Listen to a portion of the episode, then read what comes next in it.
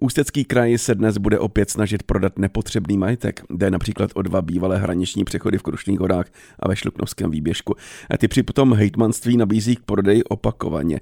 Podrobnosti má kolega Honza Bachorík. Hezké ráno. Pěkné ráno. Které hraniční přechody chce tedy Ústecký kraj prodat? Jedná se o někdejší hraniční přechod v Mníšku v Krušných horách na Mostecku a také Horní Jindřichov u Rumburku na Děčínsku. Budovu v Mníšku teď nabízí hejtmanství v dražbě po deváté a postupně snižuje vyvolávací cenu. Původně byla nejnižší cena prodeje stanovená zhruba na 21,5 milionu korun. Postupně ji kraj snižoval a dnes zde bývalý hraniční přechod do dražby za 10 milionů 900 tisíc korun. Devětkrát se už kraj snažil prodat i hraniční přechod v Horním Jindřichově na Děčínsku, ale ani tam se mu zatím nepodařilo nepotřebného majetku zbavit. Tento areál kraj stále nabízí za víc než 34,5 milionu korun.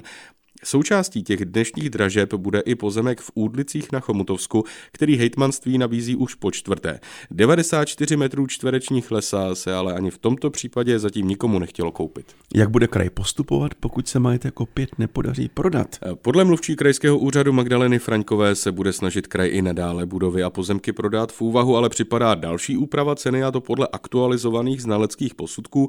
Podobná situace byla i v minulosti, kdy se kraj snažil prodat například zámek v Liběšicích na Litoměřicku. Historický areál tehdy nabízel zájemcům zhruba pět let.